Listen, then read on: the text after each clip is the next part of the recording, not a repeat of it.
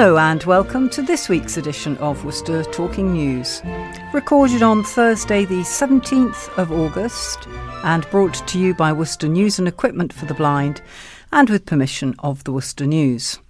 I'm Pippa Curtis, and sitting in the studio with me here today is Catherine Neil. Hello. Phil Lee. Hello. And Jane Fares. Hello. And on the other side of the glass is John Plush as our recording engineer. He's waving. And uh, thank you, as always, to Carol and her team on copying and admin. I'd like to extend a warm welcome to any new listeners that we have today and hope you enjoy our recording. As always, we will include, first of all, a list of useful telephone numbers, then a what's on in the local theatres, et cetera, followed by the headline stories, a selection of general news stories, some sport, and then finishing up with a thought for the week, sunrise and sunset times, and of course the birthday file. If we don't have a record of your birthday and you'd like to be included, please get in touch and we'll add you to the file.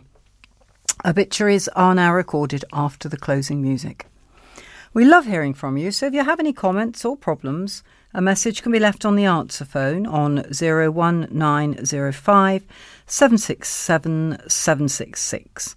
Alternatively, just put a note in your wallet. Finally, the service is free to users, but if you'd like to make a donation, it can be sent to Colin Chance House, Wilds Lane, Worcester W R five, one D A.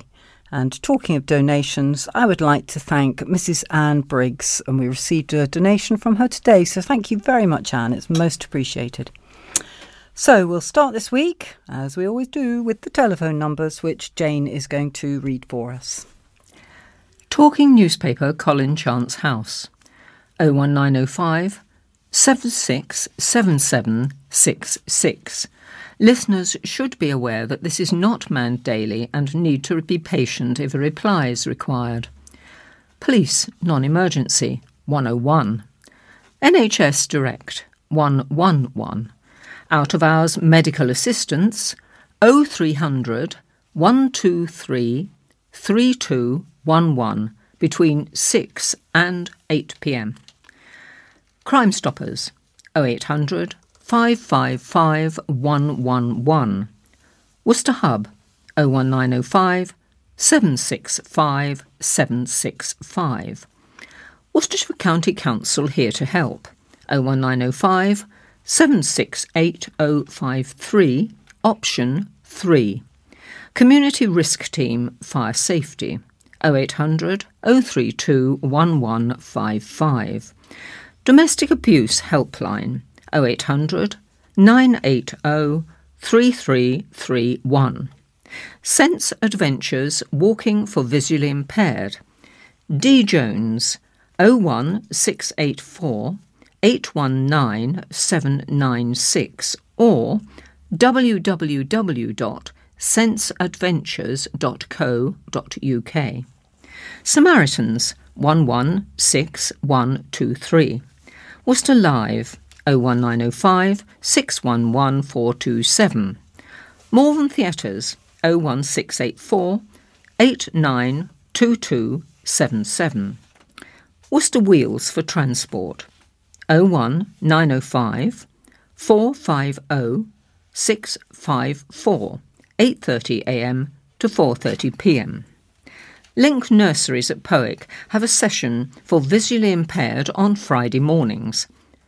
oh one nine oh five, eight three one, eight eight one for more information. And I've got a list here, well not a list, but some ideas for what's on in our area over the next few days. And starting with uh, Worcestershire's largest free annual art event, the Worcestershire Open Studios is back. It starts on Saturday the nineteenth of August and continues through to the twenty-eighth. This year it's even bigger, with ninety-seven venues showcasing one hundred twenty-eight artists, forty of whom are taking part for the first time. All studios are free to visit, and for full details visit the Worcestershire Open Studios website, which is unsurprisingly, lowercase, all lowercase, worcestershire open studios dot org dot u k. Now, if country music's your thing, then head over to Malvern on Friday, August the twenty-fifth, where the Malvern theatres are putting on the big country music show.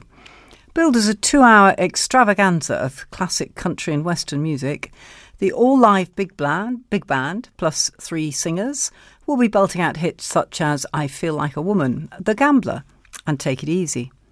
The show starts at seven forty-five p m in the evening and tickets start at twenty pounds, sorry, twenty-six pounds fifty. For further details and tickets, contact the box office on oh one six eight four, eight nine two, two seven seven. Now, with it being the summer holidays, a lot of the theatres are putting on shows principally for children. So, for example, from August the twenty-fourth to the twenty-seventh, the Swan Theatre is showcasing three different productions.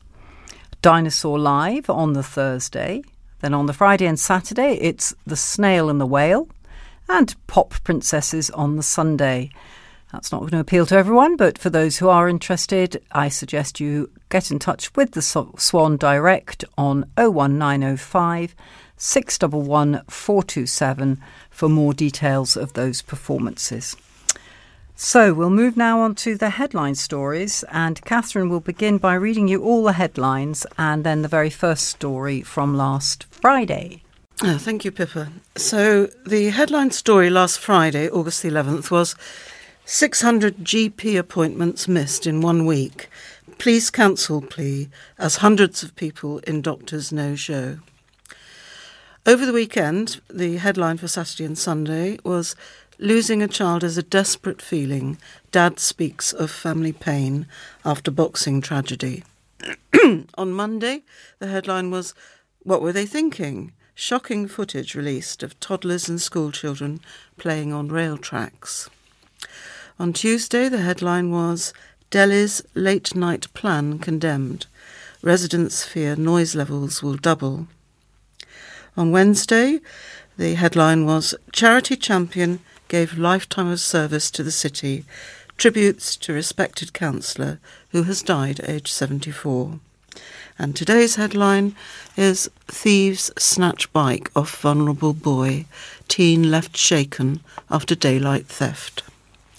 So I'll begin by reading the headline story for last Friday, six hundred G P appointments missed in one week. Hundreds of missed G P appointments were recorded across the city in a week, with one surgery experiencing a record number of no-shows. People failed to show up for an appointment more than six hundred times at doctors across Worcester, while one surgery, Barbourne Health Centre, pleaded for patients to cancel to free up slots for other people.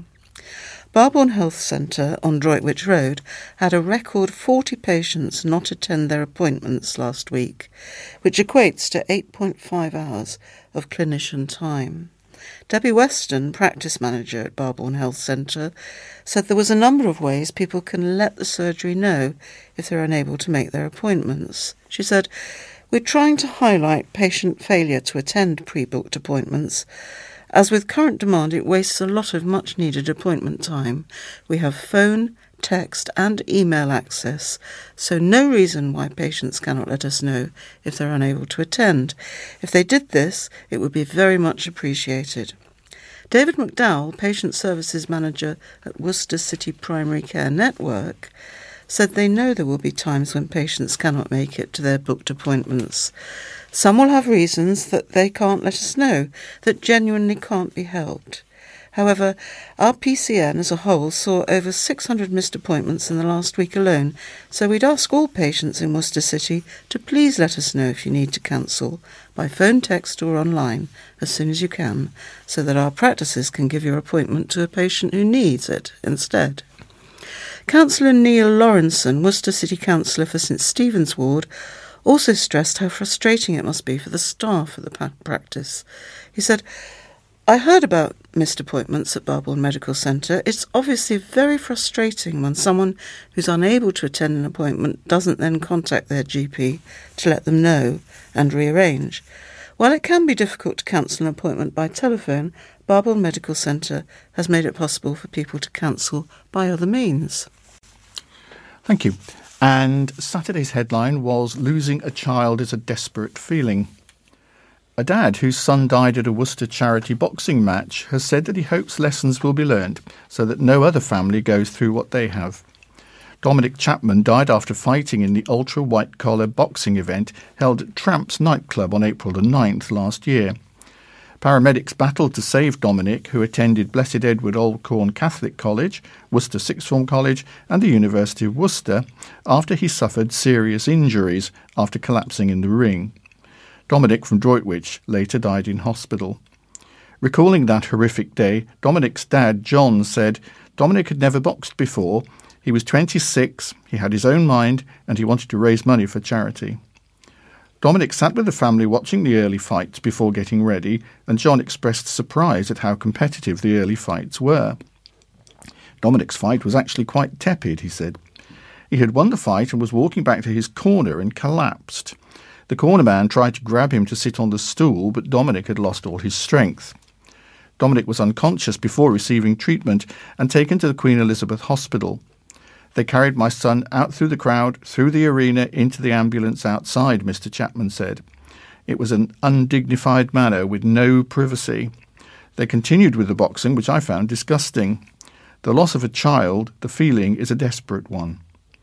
John said he had been speaking to the British Boxing Board of Control about ultra-white-collar boxing events, saying he wanted to see a stronger safety net and improvements for worst-case scenarios. Dominic's inquest is to be held later this year, with John saying he hoped it would provide the answers to what had happened. As a family, we don't want another family to go through what we have gone through, he added. A spokesman for ultra-white-collar boxing said, everyone at Ultra White Collar Boxing, Collar Boxing was left devastated by Dominic's death, and our deepest sympathies and condolences remain with his family and friends. The safety of our participants is of the utmost importance to us, and it is for that reason that we have developed a first-class system to ensure this. At each of our events, a trauma-trained paramedic and two medical technicians are in attendance, along with a fully equipped ambulance. All ultra-white-collar boxing events have a minimum of three medical staff in attendance, as well as a fully stocked frontline ambulance.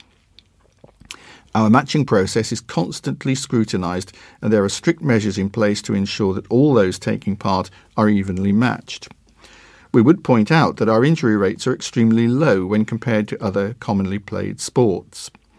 Ultra-white-collar boxing is not ruled by a governing body and regulates itself to ensure that the highest safety standards are adhered to. And this is for Monday, August the fourteenth, and the headline is What Were They Thinking? Shocking footage released of toddlers and school children playing on rail tracks. Shocking footage has captured toddlers playing, dogs posing, and even a schoolboy doing press-ups on railway tracks in Worcestershire. The footage showing a series of near misses, all captured on level crossings in the county this year, has been released by Network Rail to highlight the dangers of walking on train tracks. In some of the video clips, the pedestrians are just seconds away from being hit by a fast-speed train. In one clip, a man is seen on his phone, while two children play on the railway tracks, despite being able to hear an oncoming train. The youngest even tries to get the adult's attention by saying, "I can hear a train coming." Another clip shows two dog walkers rushing to the other side of the footpath just eight seconds before a high-speed train passes, after urging their pets to sit in the middle of the crossing. Two boys were also caught placing ballast stories on the track so that they were run over by the trains. Network Rail has released the footage of people misusing the train tracks after nearly fifty dangerous incidents were caught by hidden cameras or reported by train drivers across Worcestershire and West Midlands this year. The location of where the incidents have taken place has not been revealed by Network Rail. Alexander France, Network Rail level crossing safety manager, said, in so many of the incidents filmed, the difference of just a few seconds could have led to tragedy for those involved. I can't da- downplay the danger they were in, with serious injury or worse a huge possibility. No matter how well you think you know a crossing, all users must obey the rules around using level crossings every time they use it. It just really isn't worth the risk. Network Rail level crossing safety teams are now visiting the problem crossing to directly warn people of the dangers of the railway. During the visits, they will hand out leaflets and explain to passers-by that people using footpath level crossings should concentrate. It's easy to get distracted, especially by phones, music and conversation. Stop, look and listen. Follow signs and instructions. Check both ways before crossing. If there is a train crossing, if there is a train coming, don't cross. Understand the warnings, barriers, lights and alarms. Visit level crossings for pedestrians to find out more. Cross quickly, keeping children close and dogs on a lead. And the headline for Tuesday, August the fifteenth, Delhi's late-night plan condemned. Neighbours of a city centre sandwich shop have criticised its plan to start selling alcohol and playing music after midnight. The owners of Sanger's Deli in Netherton Court, off Infirmary Walk in Worcester, have asked for permission to sell alcohol and play live and recorded music, indoors and outdoors, every day from ten a m to twelve thirty a m. The move has been condemned by residents at neighbouring Magdala Court, who say they already face trouble with the arch-rivals brewery, and the late-night plans for Sanger's Deli would double the amount of noise. It's just madness to even consider when there is residential property in such clo- clo- close proximity, said a nearby resident.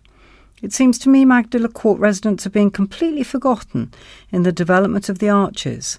We expect a certain disruption and noise living in the city centre, but it is already over an acceptable level. Worcester City Council's Licensing Subcommittee meets in the Guildhall on August the twenty-first. To decide on the application. The deli sells sandwiches and pizza and currently opens on Wednesdays and Thursdays from five p m to nine thirty p m and up to ten thirty p m on Fridays and Saturdays. It was set up by Worcester Warriors teammates Niall Annett and Ethan Waller in twenty twenty-one in one of the city's historic railway arches, but the pair left the city following the demise of the club. Joseph Murcott then became a new director in May last year, with Anne-Marie Murcott joining in February. Trevor Chalk, an environmental health officer at Worcestershire Regulatory Services, said extending opening hours past eleven p m would very clearly cause unreasonable distress. We are already receiving numerous complaints from residents of the nearby flats who are complaining about noise levels from the adjacent arch-rival premises, which is adjacent to Sanger's, and also in very close proximity to the residential properties, he said. Another Magdala Court resident said they'd been forced to leave their apartment on some evenings due to the disturbance.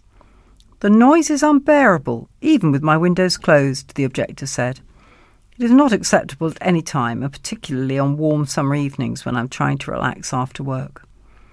Councillor Lynn Denham, who represents Cathedral Ward, said extended hours and planned activities until after midnight would be disruptive for many vulnerable residents at Magdala Court. This venue is in a residential area. There's no acknowledgement by the applicant of the significance of this and the need to be considerate of neighbours, she said. Sanger's Deli did not respond to our request for comment. Um, on Wednesday, the headline story was tributes paid to councillor. Tributes have been flooding in for a councillor described as a hard-working champion and remembered for his lifetime of service to Worcester. Worcestershire County Councillor and City Councillor Andy Roberts died at home, aged seventy-four, last week. He is survived by his wife Frances, whom he married in nineteen seventy-four, their two children, Wayne and Victoria, and granddaughter Kim.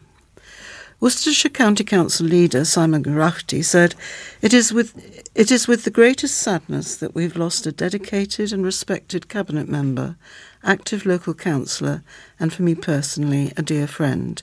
Andy's thoughtful, measured and considered contributions will very much be missed by Cabinet, by Council and by the wider community, in which he engaged so actively and had such a positive impact on. Mr Roberts represented Warndon Parish at both City and County Councils and was the County Council Cabinet member with responsibility for children and families. A spokesperson for Wood Green Church in Warndon Villages said, "We're sad to hear of the death of Andy Roberts, one of our local councillors. Andy was a good friend to us at Wood Green, a vocal supporter of our activities in the local community and an annual reader at our Christmas carol services.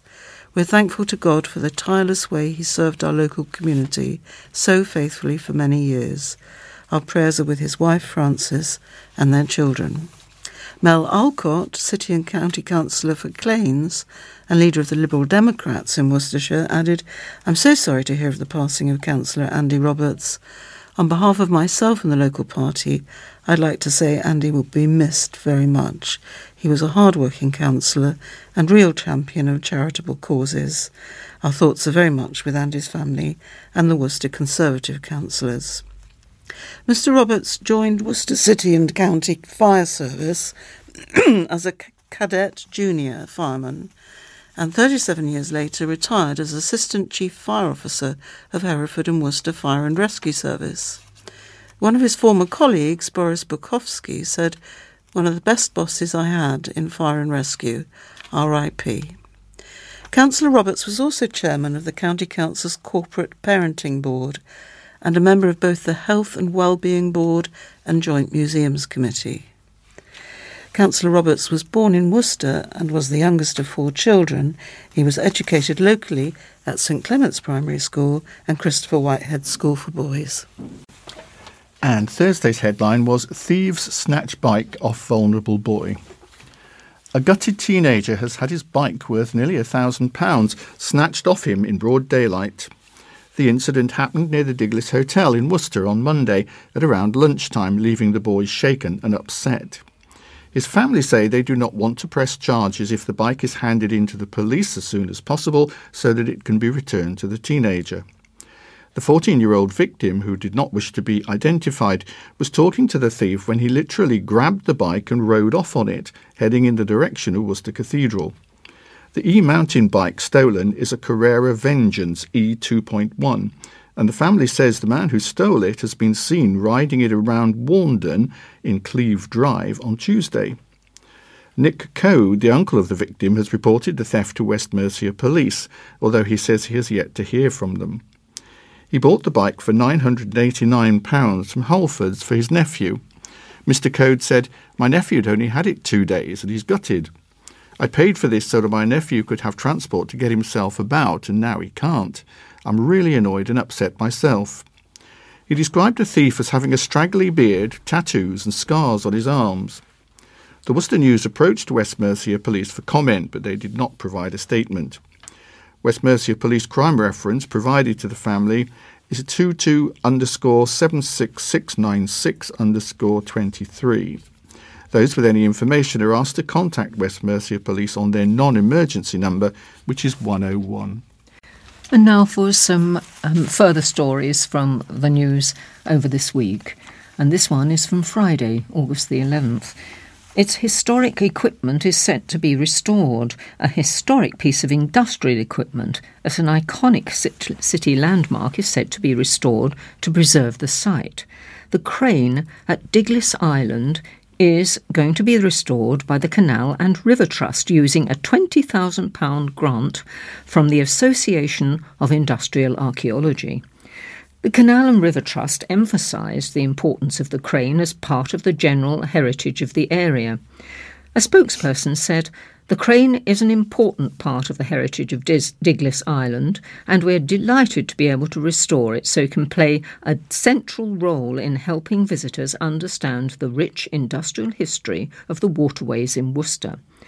The work will focus primarily on repairs to secure the cab and to address the corrosion, making it weathertight and to protect the interior.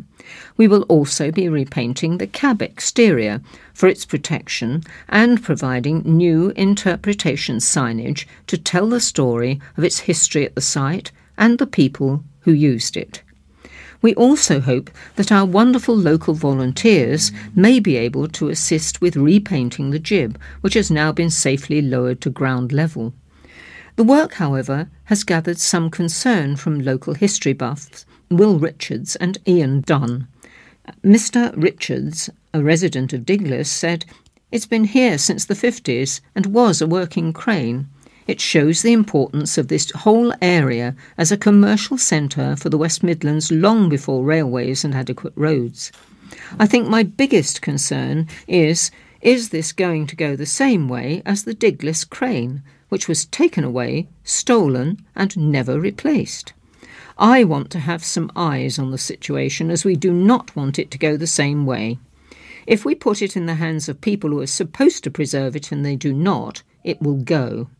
Mister Richards embarked on a twelve-year campaign to restore a crane that was stolen from storage after being removed from the nearby Diglis Marina.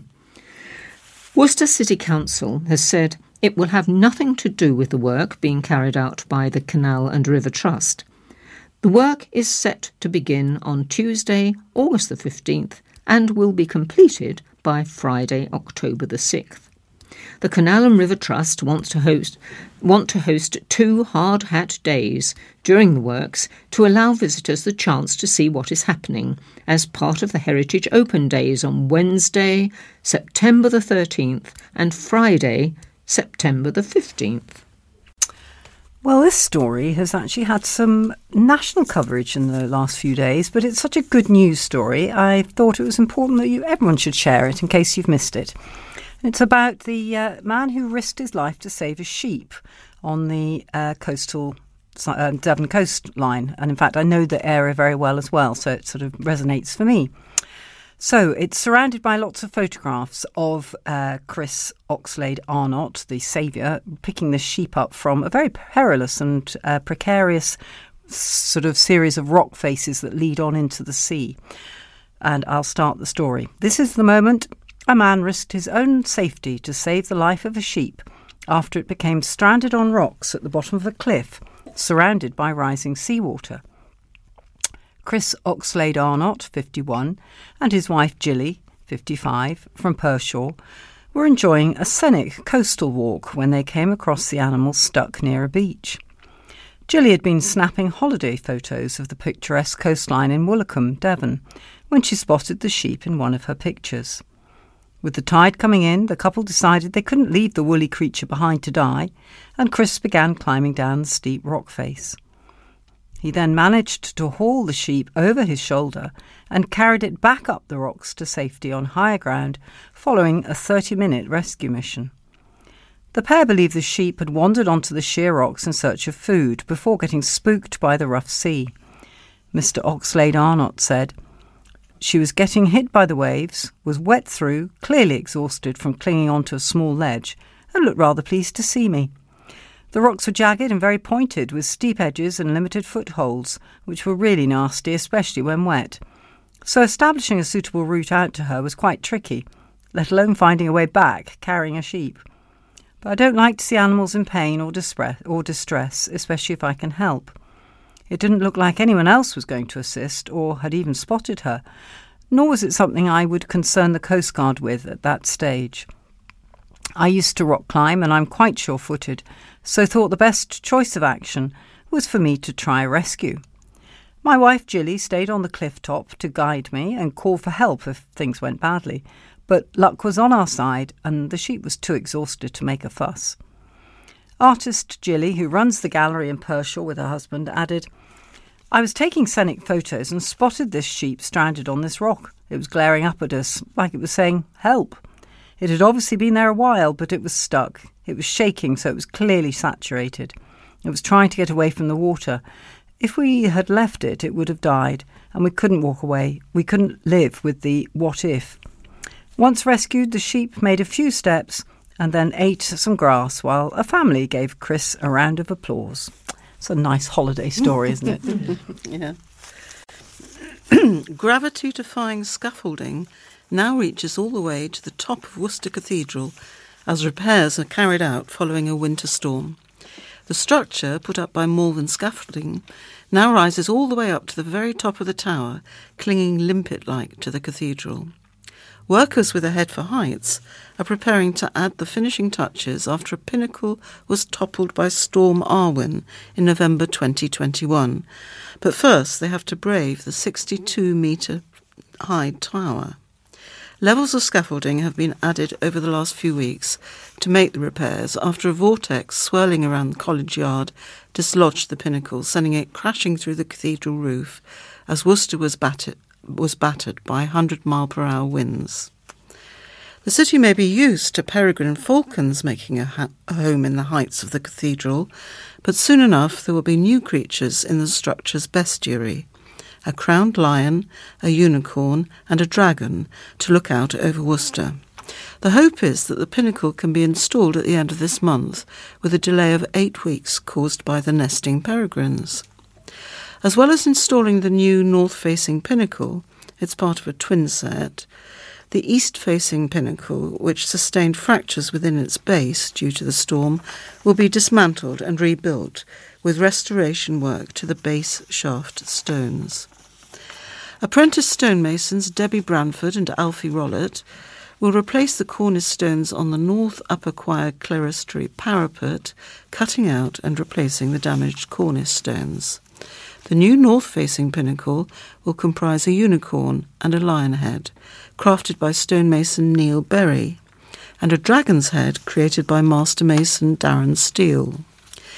These are to represent the royal beasts and will commemorate the coronation year. The unicorn will have an oak horn made by the cathedral carpenter Dave Skip. Some of the pinnacle crocket stones have been carved by a freelance stonemason, Saul Sheldon, who worked as a mason at the cathedral in the past. Craig Atton, another freelancer who trained here at Worcester Cathedral, will be joining the team to help with dismantling the damaged pinnacle, whilst the cathedral team will be covering the restoration and repair. The new pinnacle is made of red sandstone called Hollington and was purchased from Hollington Quarry, its place of origin in Hollington Village, Staffordshire. Chief Operating Officer Matthew Hall said it was one of the biggest scaffolding jobs they had ever had and the biggest ever undertaken by Malvern Scaffolding. Stonemasons have taken some of their inspiration for the royal beasts from the Royal Palace of Hampton Court. The work, which is expected to take twelve weeks, started on May the thirtieth, and the damaged pinnacle was carved in the nineteen fifties. Thank you, Catherine. Um, a story now about some Romanian burglars who, who are facing jail. Romanian burglars have admitted stealing high-value watches worth thousands of pounds during two raids and now face potential deportation.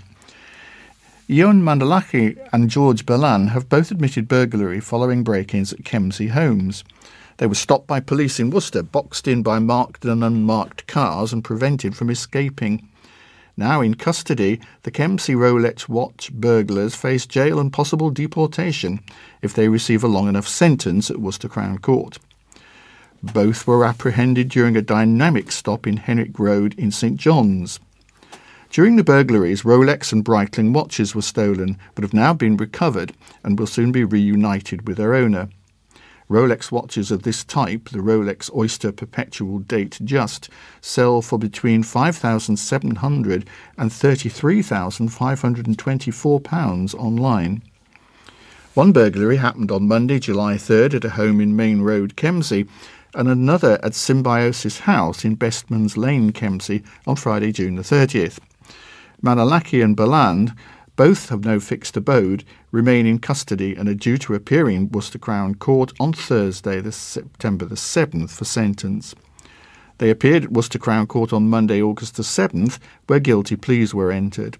A delay was caused as both defendants required a Romanian interpreter. Detective Constable Will Goodsall of West Mercia Police said they have pleaded guilty and are being linked to a few regional offences.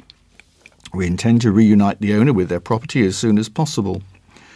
A foreign national, so long as they're not an Irish citizen, is liable for deportation where they have been convicted of a criminal offence for which they have received a custodial sentence of at least twelve months, or if the Secretary of State considers that the deportation of the foreign national is conducive to the public good, or if they are a spouse, civil partner or child aged under eighteen of a foreign national who is or has been ordered to be deported.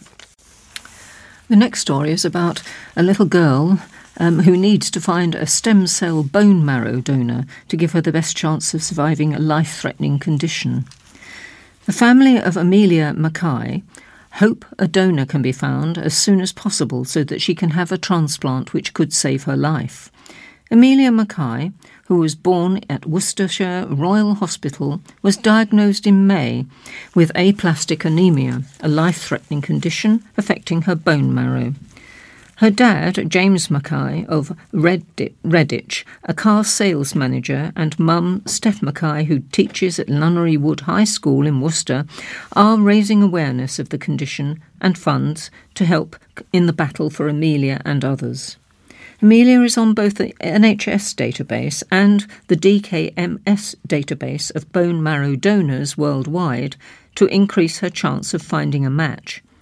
Since their appeal has been launched, five hundred ninety-eight people have now signed up as potential bone marrow donors on her D K M S page, which could help find not only a match for Amelia but others waiting for a transplant. Mister Mackay, aged thirty-eight, described his daughter as resilient and brave, despite having to go to Worcestershire Royal Hospital every Monday for blood tests and have blood transfusions every fortnight, a process which lasts three and a half hours. "We're doing all we can to find a match for her," he said. Mister Mackay, who described the medical staff at Worcester as brilliant, said, "She loves music and dancing and she's learning to play the drums. Each week, she and her big sister, Ellie, aged ten, attend Amelia's Dance Academy in Redditch. She cannot produce the right amount of red blood cells, platelets or white blood cells. This has resulted in rashes, bruising, tiredness, and she is susceptible to infections. Amelia's illness and the short-term treatment she's receiving mean she misses out on many things a normal five-year-old would usually do. The best way of treating the illness is for Amelia to receive a stem cell bone marrow transplant from someone who is a suitable match. We are greatly appreciative of anyone who is willing to be tested to help Amelia and others like her with these devastating conditions. The family has been tested, but none are a suitable match." Mister Mackay added, "If we're lucky and find a match for Amelia, then she has a long, painful road ahead. She will receive chemotherapy just like a cancer patient in order to kill off her existing stem cells and bone marrow. This will mean months in hospital on a, ch- a children's cancer oncology ward, as she'll have no immune system and be susceptible to infection whilst receiving treatment. To support the family, visit www.gofundme.com forward slash F forward slash Amelia needs our help to fight aplastic anaemia. Any funds they do not need for Amelia will go to the Grace Kelly Childhood Cancer Trust, D K M S, and the Aplastic Anaemia Trust." A trio of leading athletes has inspired Worcester children to lace up their running shoes with a visit to a school in the city.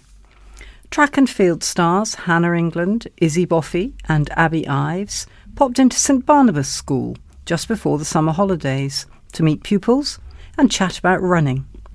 The visit was arranged by the organisers of the Worcester City Runs, which will take place on September the sixteenth and seventeenth.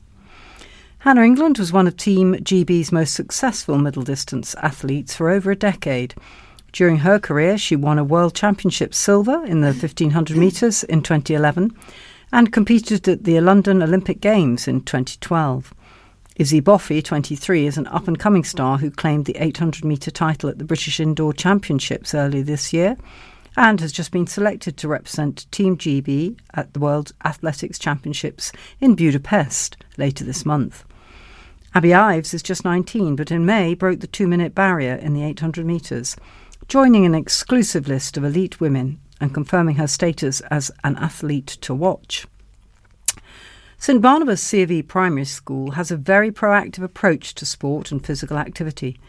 Pupils take part in the Daily Mile and other running events and initiatives.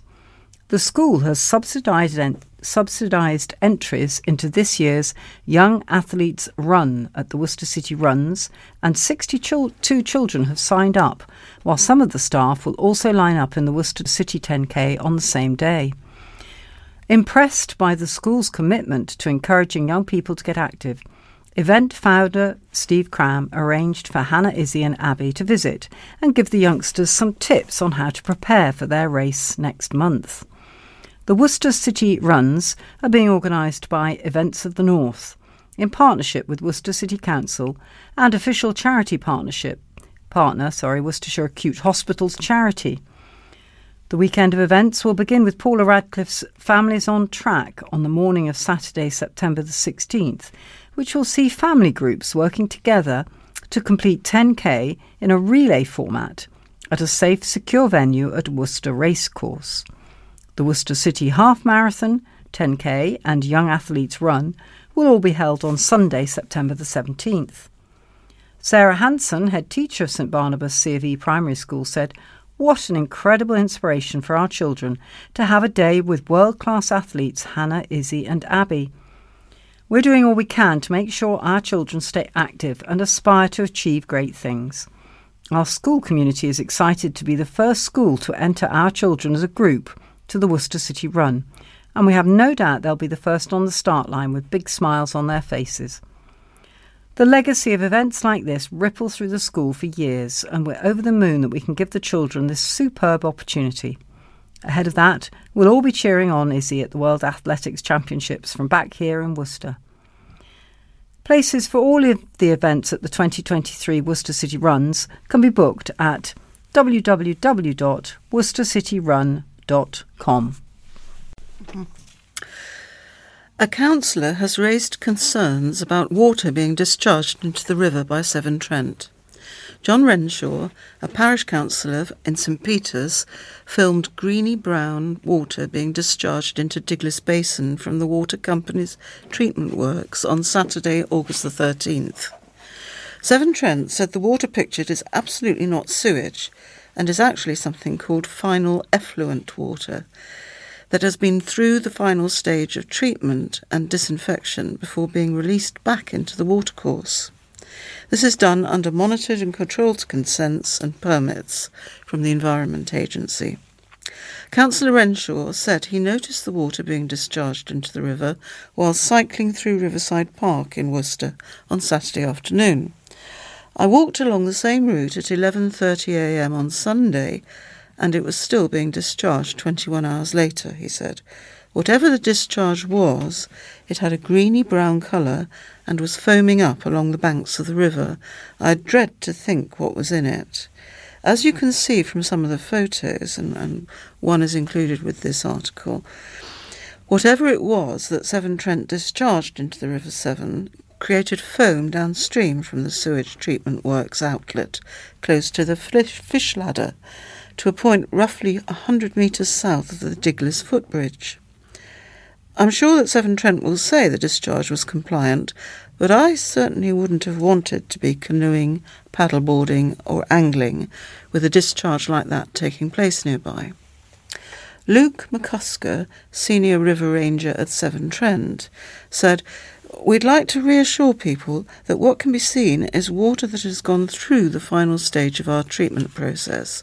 As a precaution, the site operators have inspected the area and outlets, and we can confirm this is a normal, controlled release of treated water back to the watercourse with all the correct consent and permits from the Environment Agency." OK. Fun Seekers Enjoy Show. Thousands of people arrived at Pitchcroft to celebrate one of Worcester's best-loved annual events. Worcester Show on Sunday saw visitors enjoying live music, funfair rides, dog shows, free activities and plenty of food and drink. Worcester Mellor also brought an extravaganza of South Asian arts and entertainment to the community marquee. People were also able to listen to live Punjabi music being played on the stage. Councillor Jabbar Riaz said, "This show is fantastic this year. The crowd is amazing. Look at the diversity in the crowd. That is exactly what we want to see. We're pushing boundaries and we are uniting the community. We love Worcester." And we are really thankful that the weather has been good today. Penny and her dad Ben Sloan were playing with the building blocks in the play area while enjoying the sun. Mister Sloan said, "We live in Worcester, but this is the first time we've come here. It's really good." There were more than one hundred forty classes at the show, ranging from flowers and homegrown vegetables to arts and crafts and cookery. This year there were several new competitions, including visible mending, pressed flowers and creative technology. Visitors were able to play cage football for the first time this year at the event. Cage football is an innovative way to stop the ball going too far off the pitch. Worcester City Football Club were managing this football in the sports zone. Reenactors from Tudor House were also at the event, and the cast from Aladdin wowed the crowds with their costumes. Dancers even caught the eye of twenty-two-month-old Maddie Freebury, who had a lovely time dancing with them. Her mum, Gillian Lyons, said, "She's doing so well. The event is really fun and everyone is so friendly here." And while we're in a festive spirit, let's just note that Worcester Victorian Christmas Fair, if it's not too early to mention that, is set to bring festive cheer to the city between Thursday, November the thirtieth, and Sunday, December the third. So there's one for your long-term diary there. It says the first, the fair first came to the city in nineteen ninety-two, and traders have been setting up their stalls and welcoming visitors to the backdrop of Friar Street and New Street for twenty years. Around two hundred stalls, there's something wrong there, isn't there? That should be thirty years. Anyway, around two hundred stalls will be lining the streets with handmade items and Christmas treats this year. Independent businesses from around Worcestershire will be selling food and drink. Children will be able to play on the carousel and fun fair, and visitors will enjoy live music, traditional carols and school choirs on the stages. Mm, There's goodness. something to look forward to, Jane. Oh, Christmas. Oh, Lord. Coffee break now, oh. so you can... Yes. Take a break. Oh, that didn't go down too well. No, it didn't, did it? Mm, Reminding misery. me of Christmas. I mean... You are... Carry on. Right, we are recording, Jane. Off you go. And this story is about cures for the beer festival. Long queues were snaking down the street on the final day of a popular beer and cider festival at the weekend. Thousands of people made their way to Pitchcroft in Worcester for the Worcester Beer, Cider and Perry Festival, which took place over three days from Thursday to Saturday. The popular festival served a selection of beer, cider, perry and prosecco, which had been sourced around Worcestershire. The festival offered one hundred fifty casks, providing sixty different ales, eighty ciders and perries, and fruit and grape wine for festival goers to get their hands on. Saturday marked the last day of the event, and the windy weather, with the occasional threat of rain, did not put people off. Although the event had a slow start, punters soon started queuing down the street by noon. Security guards, Jermaine Thomas and Inka Runick, were at the door welcoming excited punters.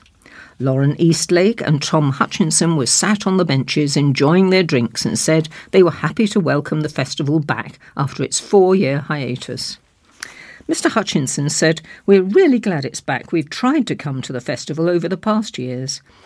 Jason Norledge and Mark Gears were also sitting on one of the benches while they enjoyed their drinks, and Mister Gears said, "We're long-timers at this festival." Fred Carter, cider manager, said the team ordered more drinks this year in order to avoid running out. He said the festival is fabulous. It's drinking weather, but we can get people but we can get people inside if it starts to rain. Mike Love, Becky Stafford and Dan Jones were also happy to be at the festival after four years. Mike Love said it's good to be back. The festival is always a good one. Several food vendors were also at the event, including Ashley Walton from the Tipsy Stag Bar. Mister Walton opened his new business in March and plated up food and drinks over the first three days. He said, "I hope the weather holds out and people enjoy the day and they like our beers and ciders. The final day should be good. The live music will be a good way to finish off. People will be able to get a drink and have a dance." Uh, health warning is the next article. Um, Rude Health Foods, a brand known for its organic dairy-free milk alternatives, has recalled a popular breakfast item as it may contain small stones. The company is recalling its low-sugar granola, almond and hazelnut because it could be unsafe to eat as there is a possible choking hazard and could cause harm if bitten.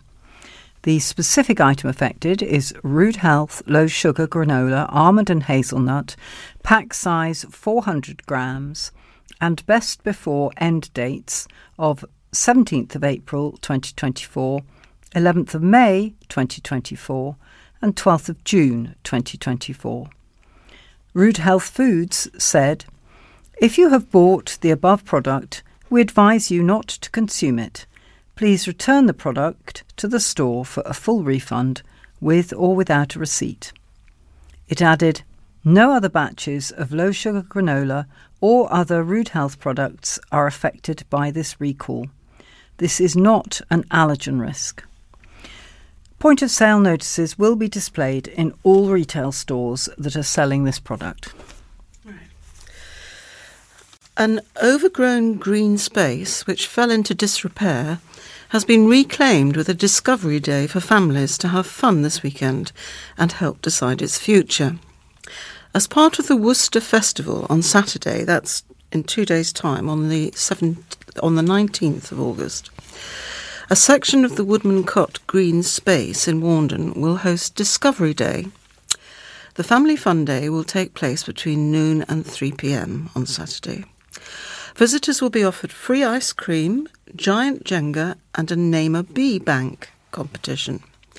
As previously reported, the area fell into disrepair around two thousand eight and over time has become derelict and inaccessible, even compared by some to a jungle.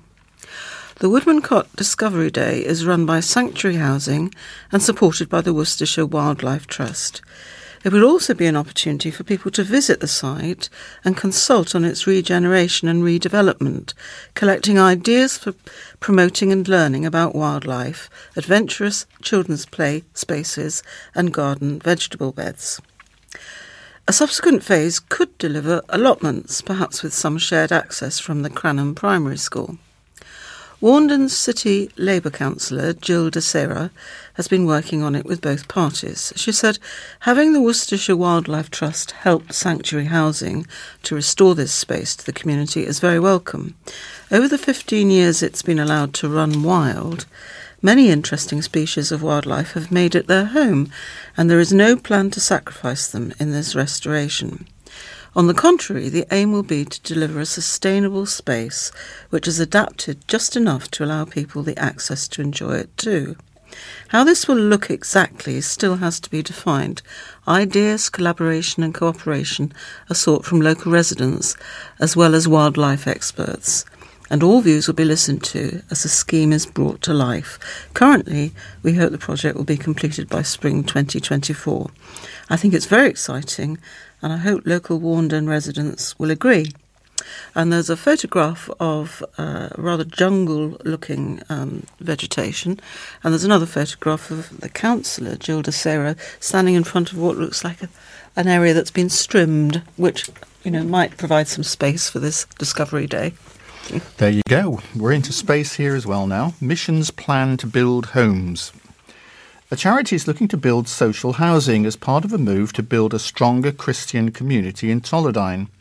Tolledine Mission, a charity formed to meet spiritual and housing needs in part of Worcester, have asked for permission to build three self-contained eco-friendly pods on church land off Tolledine Road. The two one-bed and one two-bed pods would be rented to vulnerable tenants and sustainably built to make them as easy to heat and as cheap to run as possible. "We are looking to build a high specification using sustainable products and modern practice to ensure that running costs for the new units is as minimal as possible," read a statement included with the application. The units will be fabricated off-site and finished on-site. The charity said the rent would eventually help pay for more social housing, as well as contribute towards funding the mission's work across Tolledine. We aim to have a mission community in Tolledine that will energise and motivate the people as a call to action, the mission's website said. Our vision is for a self-funding model where missioners work part-time for the mission in return for accommodation, but also work part-time elsewhere. The mission will partly be funded by the provision of socially supported housing. The charity already works with the Diocese of Worcester at St Barnabas Church off Astwood Road. The diocese has leased two hundred fourteen Tolledine Road to the charity for fifteen years, and talks are ongoing over buying a large part of the garden to divide for the new social housing. The charity is also looking at some of the city's training facilities, such as Transition Worcester and the building block at Worcester Community Trust, to help build and decorate the pods, with the hope that future residents can eventually pitch in with constructing their new homes. You can have your say on the plan by visiting Worcester City's Council, Worcester City Council's website. The application number is two three zero zero six seven seven P I P, and the consultation ends on August the twenty-second. Uh, and this is about a resident who slammed his housing association after he says he was forced to walk across a car park in his dressing gown to another block of flats to shower. Stephen Burton of Cripplegate House in St John's, Worcester, has been forced to shower at a nearby Severn house due to ongoing issues with water pressure and the water temperature. When running the shower, Mr Burton can, claims the pressure has been extremely poor and the water has been freezing. He says this has been going on for the last two weeks. The pressure was going intermittently high and low and was fluctuating between boiling hot and freezing cold. I've complained numerous times to my housing officer, who's really good, but the issue goes beyond him. I've now placed a formal complaint with Platform Housing, asking for a reference number so that I can take it further to the government's housing ombudsman. As a temporary fix, they've offered us to walk across the car park full of pedestrians to use the shower facilities in the other block in a guest flat. It's not at all ideal. We have to share it with who knows how many people. When you have to walk across the car park just to get a shower, when as a tenant I'm paying five hundred fifty pounds a month, it's just not on. Linda Colburn, Director of Asset Management and Sustainability, said the issue is a result of a burst pipe. She said, we're sorry to hear that Mr Burton is unhappy with the service he's received and understand the inconvenience he's suffered. Unfortunately, a burst pipe in the road outside Cripplegate has resulted in disturbance to the pressure in the system feeding Mr Burton's shower. We have had specialist contractors on site twice this week to examine the pumps and try to establish the root cause of the issues. There are no faults on the pumps, and it is believed that the disruption to pressure was caused by the burst pipe and could be alleviated by running the taps in all flats. Whilst this has proved successful in most cases, there remains the issue with Mr Burton's shower. We've provided Mr Burton with an alternative um, facilities while we work to resolve the issue. I'm put in here, the alternative facilities are those across the car park, obviously. Cripplegate House, Henwick House and Severn House consists of two hundred forty-four flats built in nineteen sixty-nine and renovated in nineteen eighty-four. So this is not a sports story, but it is about cricket. Worcestershire County Cricket Club's latest campaign in the Metro Bank One Day Cup has received an unprecedented surge in ticket sales. With numbers reaching heights unseen in more than ten years, the club has successfully attracted cricket enthusiasts and families alike by introducing various family-friendly initiatives, enhancing the overall matchday experience for spectators. The club recognised the need to appeal to a broader audience and create a welcoming atmosphere for families at New Road.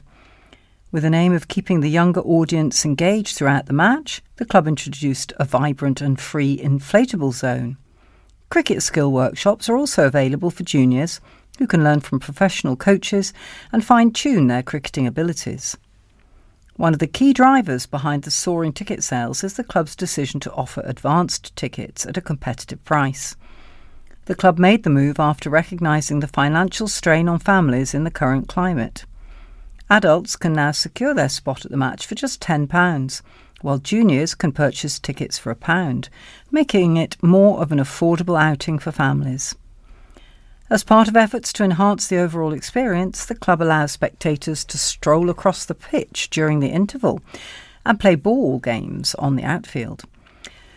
This opportunity allows fans to immerse themselves in the game's essence and feel closer to their favourite players. At the end of each match, spectators can take part in a player autograph session. There's also a food village, which boasts a diverse range of dining options.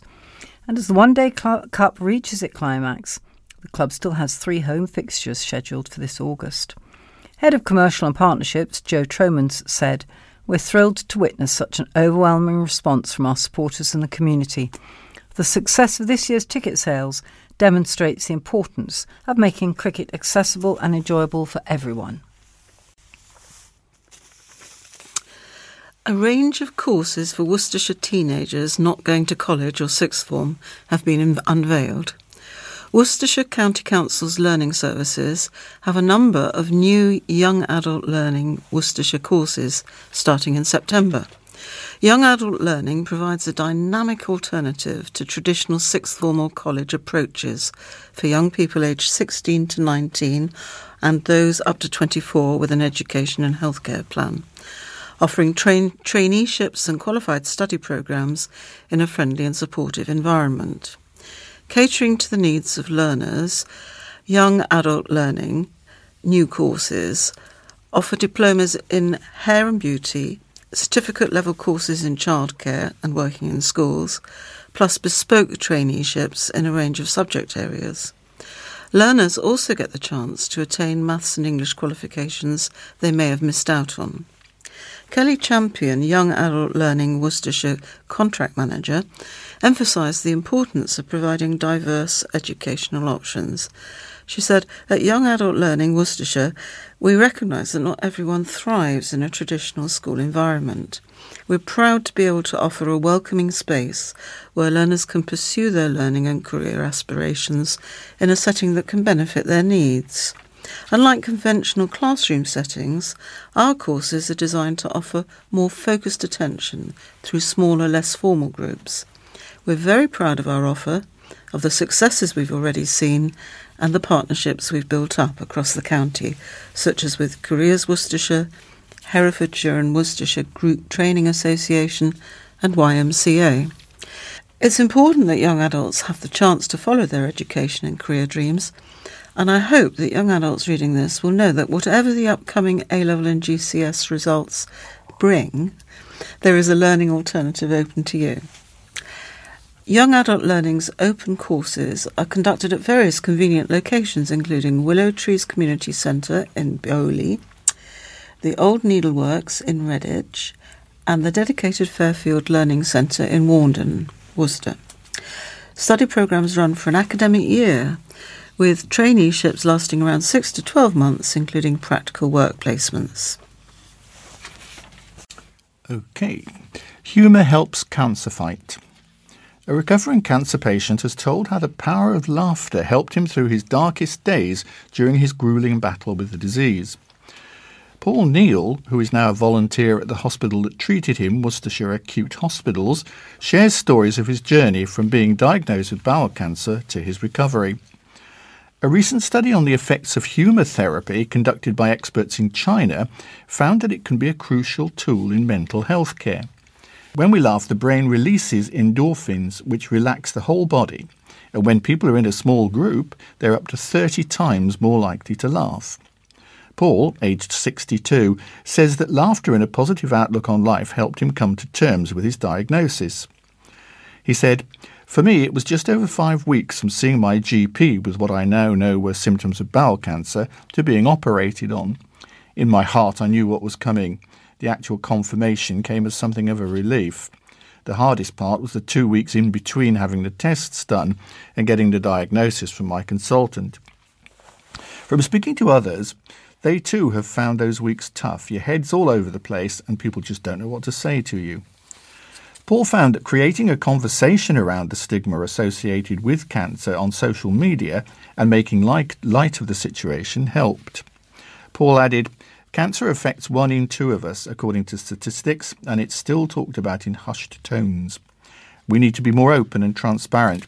And I found that making time for myself without feeling guilty helped a lot, even if it was just going for a coffee with friends or taking a long shower.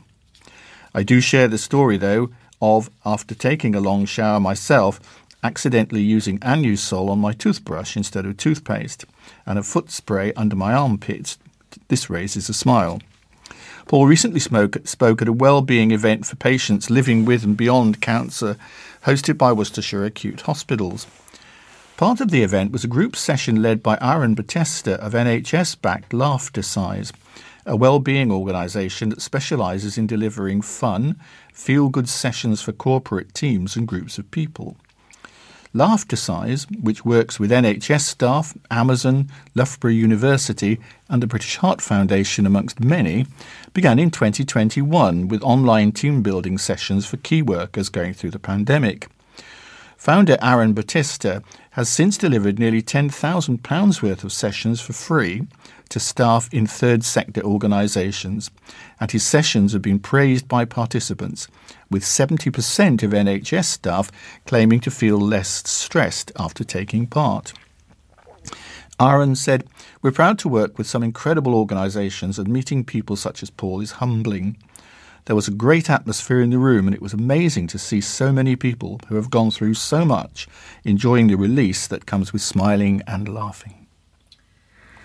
Uh, this is a severely disabled man who's spoken of his troubles trying to find a carer in Worcester.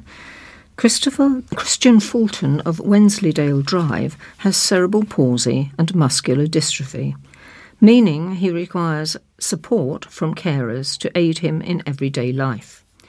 Mister Fulton has agency workers who come in in the mornings and evenings to help him get in and out of bed, but has no one to assist him in the daytime. He said, "The anxiety that's come as a result of not having a carer has been terrible. My previous carer left the role eight to nine weeks ago, and since then I've been trying to carry on without support in the day. Despite my health issues, I'm usually a positive person, but the stress this has brought on has really affected me emotionally. My mum and I have been constantly looking on job sites and social media for people looking for work, but so many are looking for anything but care work. It feels almost impossible. I receive a direct payment through social services, which goes towards the care, but it's up to us to arrange this privately. As part of the care I need, this involves both helping me and also helping around the house, as I'm unable to perform many household tasks. Mister Fulton's mother, Debbie Fulton, is also wheelchair-bound due to her own muscular dystrophy and tries to help her son as much as she can. She said it's not as easy, it's not easy without a carer. Christopher does not have the best vision, so he needs somebody that can go out with him and help at traffic lights. It's just incredibly hard to find someone. I'm trying to find my best to cook and clean, but it's also hard for me with my own condition. The agency that comes in the morning and evening also helps me, and it's brilliant, but it just cannot be around as much as is needed." The spokesperson for the Worcestershire Association of Carers said, "We're aware that there are some issues in the industry which can be even more difficult for people with complex needs. Through unpaid family carers, we hear of increased pressure that some people are now feeling." The spokesperson for Worcestershire County Council said, "We haven't been made aware of any changes in Mister Fulton's circumstances, and we have contacted him to arrange a review of his current situation, where we will discuss his current situation concerns further and how we can best support him going forward to access personal assistance. Direct payments are a key part of how we help our residents receive care and support they need whilst maintaining their independence.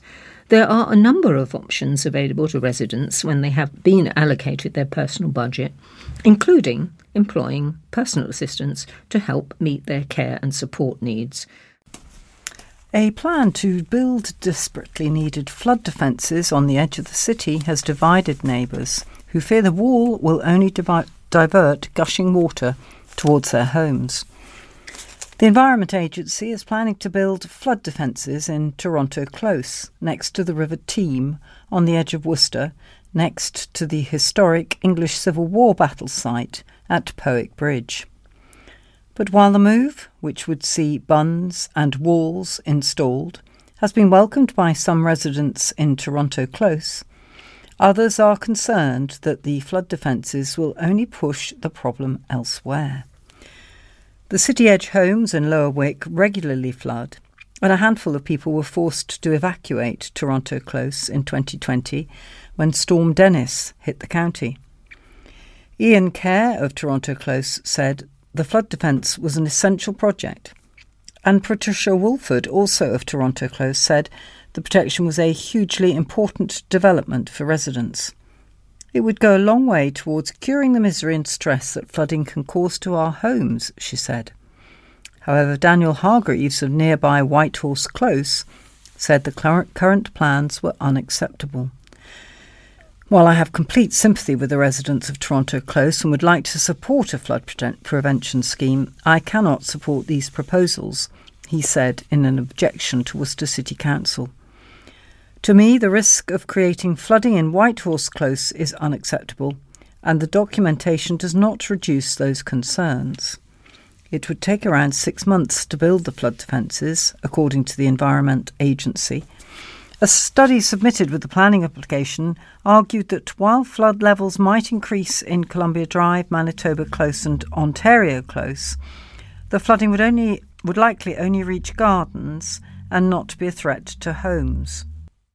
Moira Middleton, Powick Mills Old Road, said the planned works were a massive worry and was concerned the flood defences would just push the water towards her never-before-flooded home. I've been told historically that the water levels have never reached my height out the back, my height out the back, but certainly we all know what happens when an area is blocked and what happens next door to the water levels. It is surely going to raise the level, and I would be at high risk of flooding if this bund was to take place.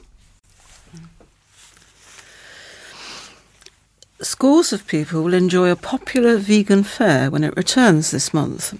There will be a vegan barbecue, upcycled furniture, plants and vegan-friendly stalls at this year's vegan fair organised by R S P C A, Worcester and Mid-Worcestershire branch.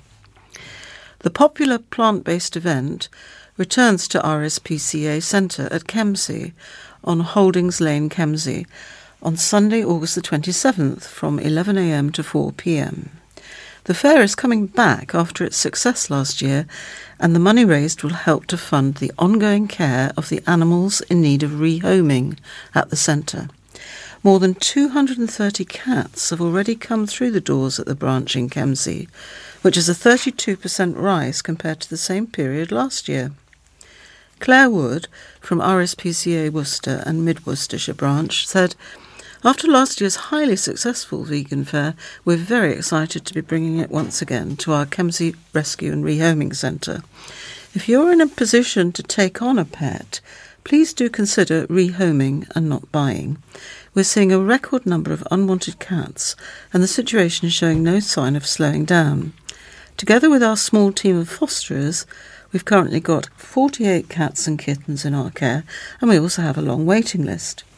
We're also getting calls on an almost daily basis from people who want to relinquish their pets. It's heartbreaking.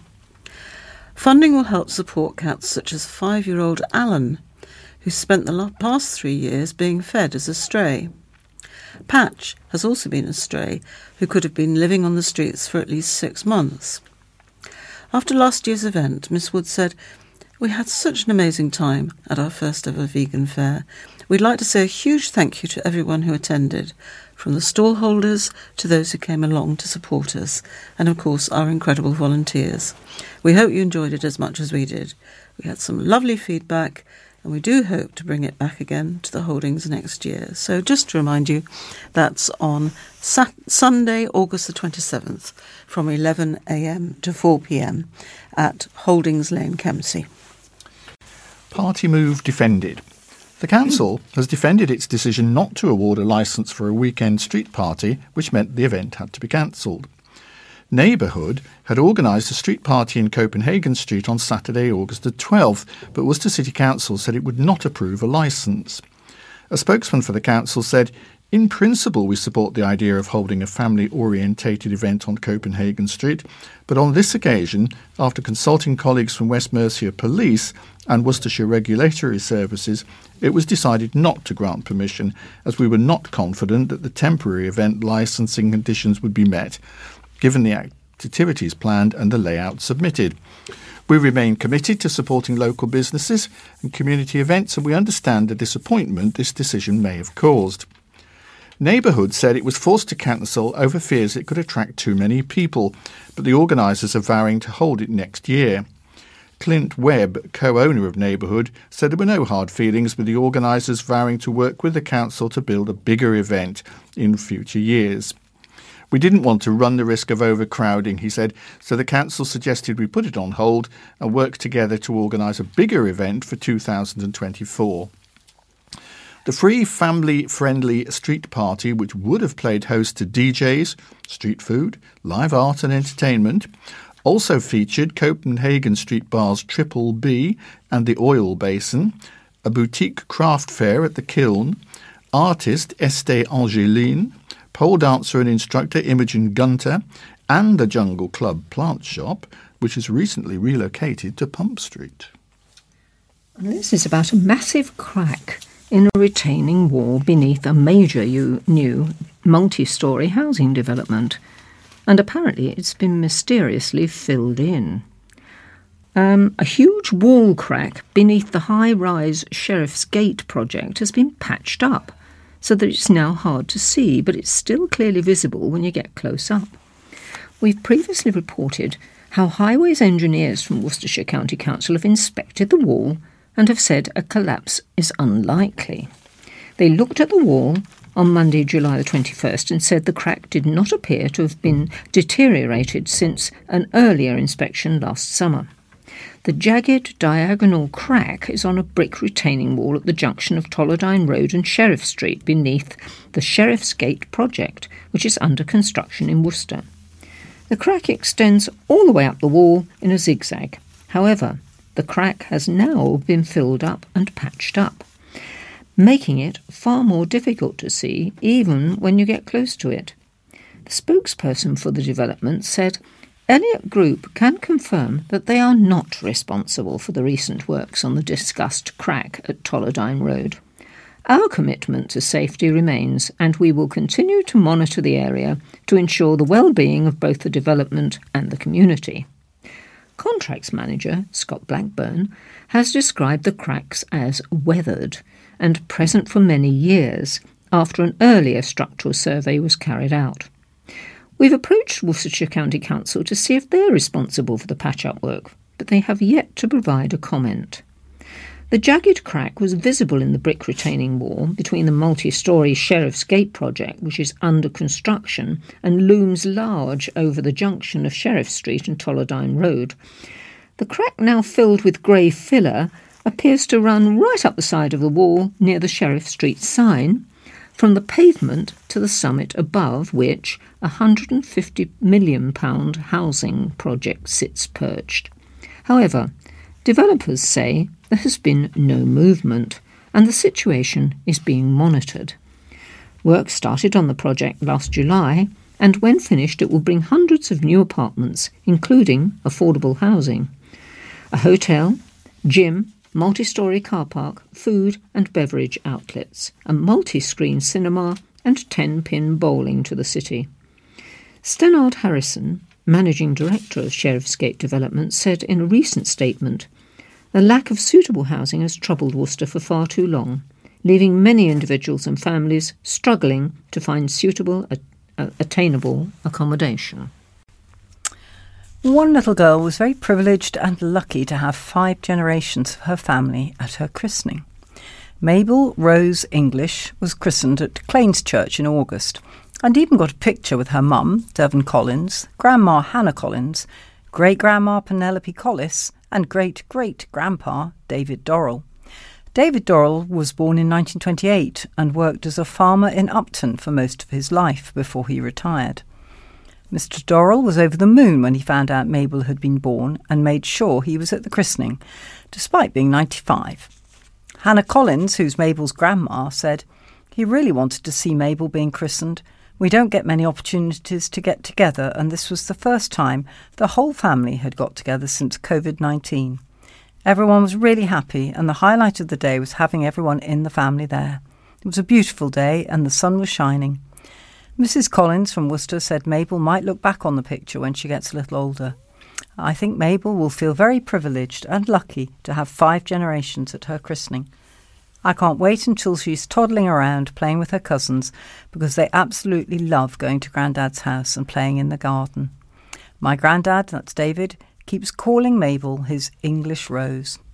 Well, that's a nice story to finish the general news uh, items with. And we'll crack on now with sport. Catherine, if you could kick us off, that would be brilliant. Oh, kick us off. Yeah. What a pun. So here's a story about football. Oh, uh, even worse.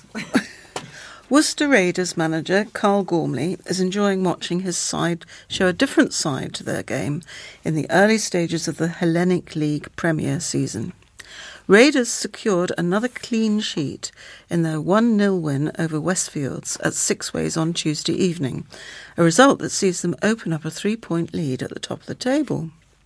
Their third league success in a row means they have ten points out of a possible twelve to begin the twenty twenty-three twenty-four campaign. But what has really impressed manager Gormley is his side's ability to knuckle down and grind out matches, even when not at their very best. The way we have set up this year means our forward players do have to do a lot more defensive work, which doesn't always suit them, he said. But they're doing it for the team. Isaac Cooper and Bailey Fuller were probably our best players defensively, which you would probably never have dreamt of saying last year. But as a unit, as a team, they've dug in, especially in the second half. We're over the moon with the result. one nils, we'll take them all day long. We aren't taking much notice of the league table at the minute. It isn't really worth the paper it's written on, is it? But the performances, not just in the league and the F A Cup, but pre-season as well, we're over the moon with the whole squad. They've brought it, they've bought into the way we want to play. There is a lot of hard work being put in off the field. The lads are playing twice a week at the moment, as well as training twice as well. So it's hard work, but when you're getting results like we are, it's all worth it. Raiders went into the season as one of the favourites to be competing for the title in the division, and their start in the first handful of games has strengthened those claims. Moving forward, this season is such a massive opportunity for the lads, said Gormley. Everything is in their hands, the players are there, and off the field everything is being done for them to make life as easy and as comfortable as possible. It will be a battle, it will be tough, but we think we need fifteen points more than we got last year. Right, from football to cricket. This one's headed Derby defeat. I don't know why matches between local rivals are called derbies. Mm, me too. Anybody out there knows? Do let us know, because no one around this table seems to know. Right, Warwickshire again took home the bragging rights from the latest Derby match with the Worcester Rapids as they romped to a nine-wicket win at New Road in the Metro Bank One Day Cup. The hosts were skittled for a measly one hundred and eight, with Matthew Waite providing almost half the runs himself with a battling forty-four. The next best score was eleven from Joe Leach. Barnard then scored sixty-five from forty-four balls, including ten fours and one six, as Warwickshire reached their target inside just seventeen overs, losing just one wicket. And that's quite significant because Barnard used to play for Worcestershire until very recently. At twenty-five for five, it looked like being an embarrassing collapse, but a thirty-three run stand between Waite and Ben Cox took the score to fifty-eight for five. But the latter was caught by Yates looking to cut Michael Booth. Waite looked in good touch, and new signing Logan Van Beek gave him good support in a partnership of twenty-eight, but there was little he could do when a delivery from Hannon Dalby popped up off a length and he fended it to gully. Waite and Baker were then dismissed in consecutive balls before Pennington was stumped to wrap the innings up for one hundred and eight. It was always going to be straightforward for Warwickshire, and they made light work of the chase. Openers Barnard and Yates put on one hundred and three runs for the first wicket, with the former being the one to find the boundary at frequent intervals. Baker did trap Yates L B W, but it was nothing but a very small con- consolation as the away side cruised to victory. And this is about fans who are going to be separated at the Worcester Derby. Supporters attending the first ever Worcester Derby later this month will be segregated at Six Ways Stadium after an agreement was reached between both clubs. Worcester Raiders will host Worcester City for the first time in a competitive fixture on Wednesday, August the thirtieth, in the Hellenic League Premier. Officials from both clubs have been in constant contact in the past month to discuss the best way to manage the contest, and after a meeting earlier this week, a decision has been made to keep home and away fans separate in the eleven thousand seater stadium. Other issues discussed in the meeting included how the game will be policed as well as ticket sales. Raiders chairman Steve Harris confirmed to the Worcester News that there will be tickets sold online in the build-up to the match, as well as on the gate. There are expected to be a number of early bird tickets available for a discounted price. It will be the first time City and Raiders have ever come across each other on a pitch after a friendly back in two thousand eighteen was cancelled. Raiders have always been at a lower level compared to their city neighbours, but were playing at the same level for the first time in twenty twenty-two twenty-three campaign. City have played in the Midland Football League since coming out of the Conference North, but they were moved across to the Hellenic League for the twenty-third and twenty, for the twenty-three twenty-four season by the F A, meaning there will be at least two Worcester derbies. Claims Lane will host the reverse fixture on Boxing Day after an appeal to move the game from December the twenty-seventh was approved by the league. And a story about tennis. Pershaw's Naomi Tarver admits playing at Wimbledon was a dream come true as she became runner-up on the manicured lawns of S W nineteen. Tarver featured in the national finals at the Play Your Way to Wimbledon event, which took place from August the sixth to the twelfth.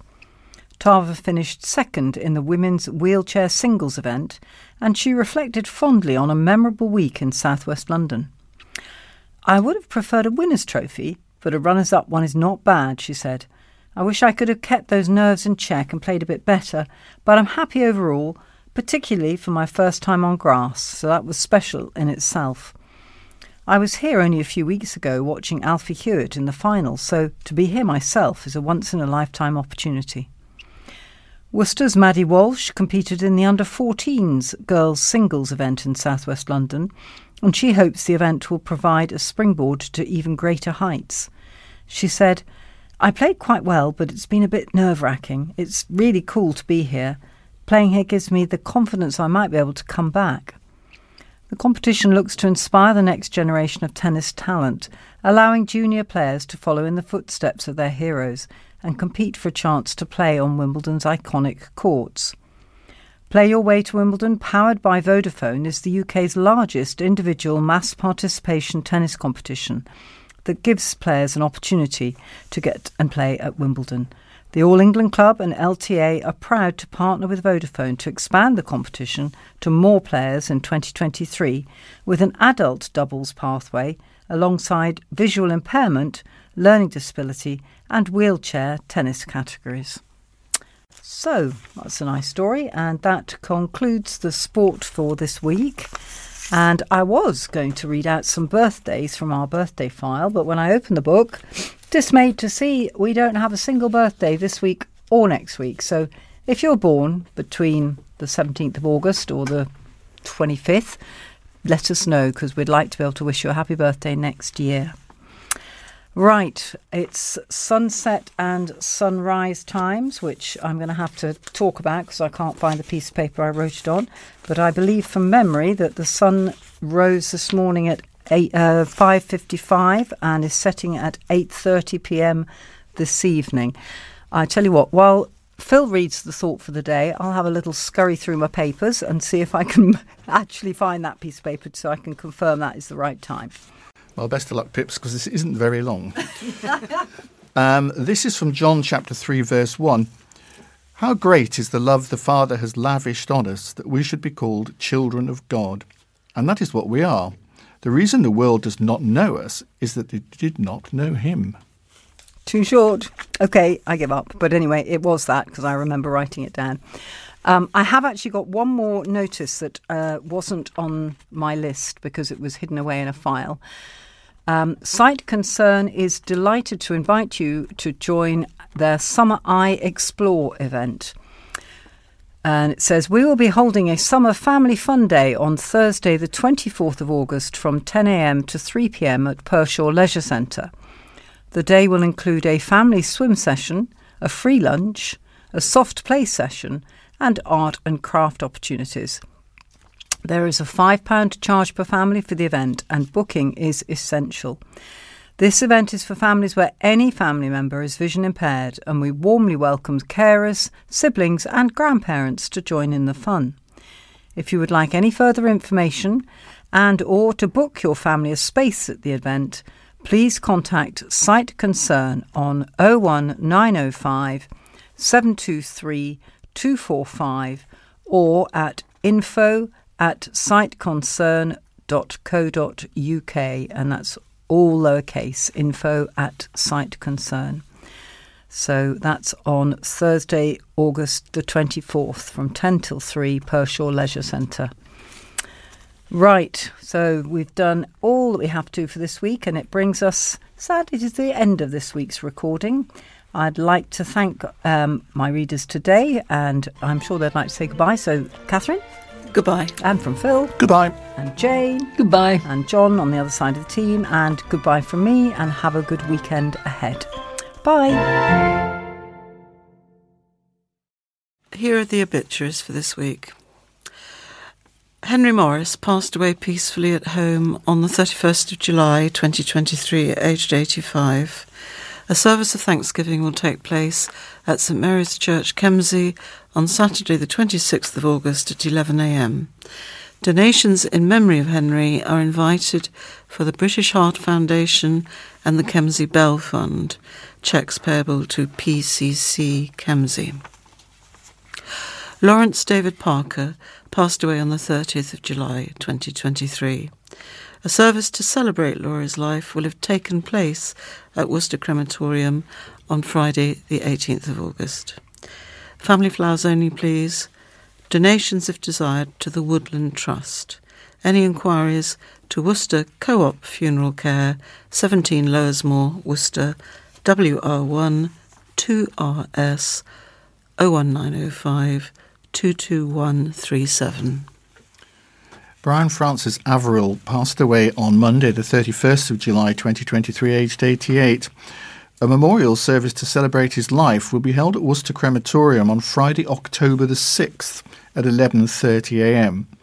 Family flowers only, please, but donations, if desired, for...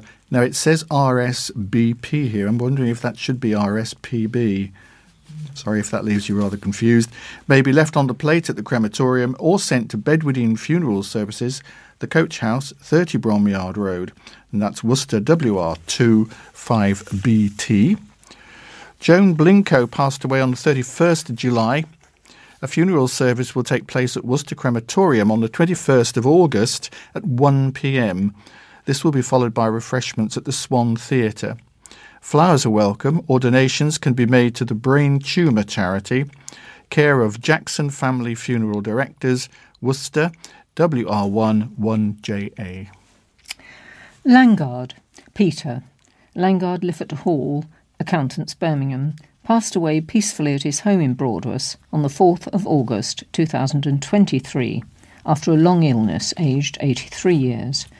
Funeral service at St Mary Magdalene, Broadwas, W R six five N Q, on Friday, eighth of September at eleven a.m.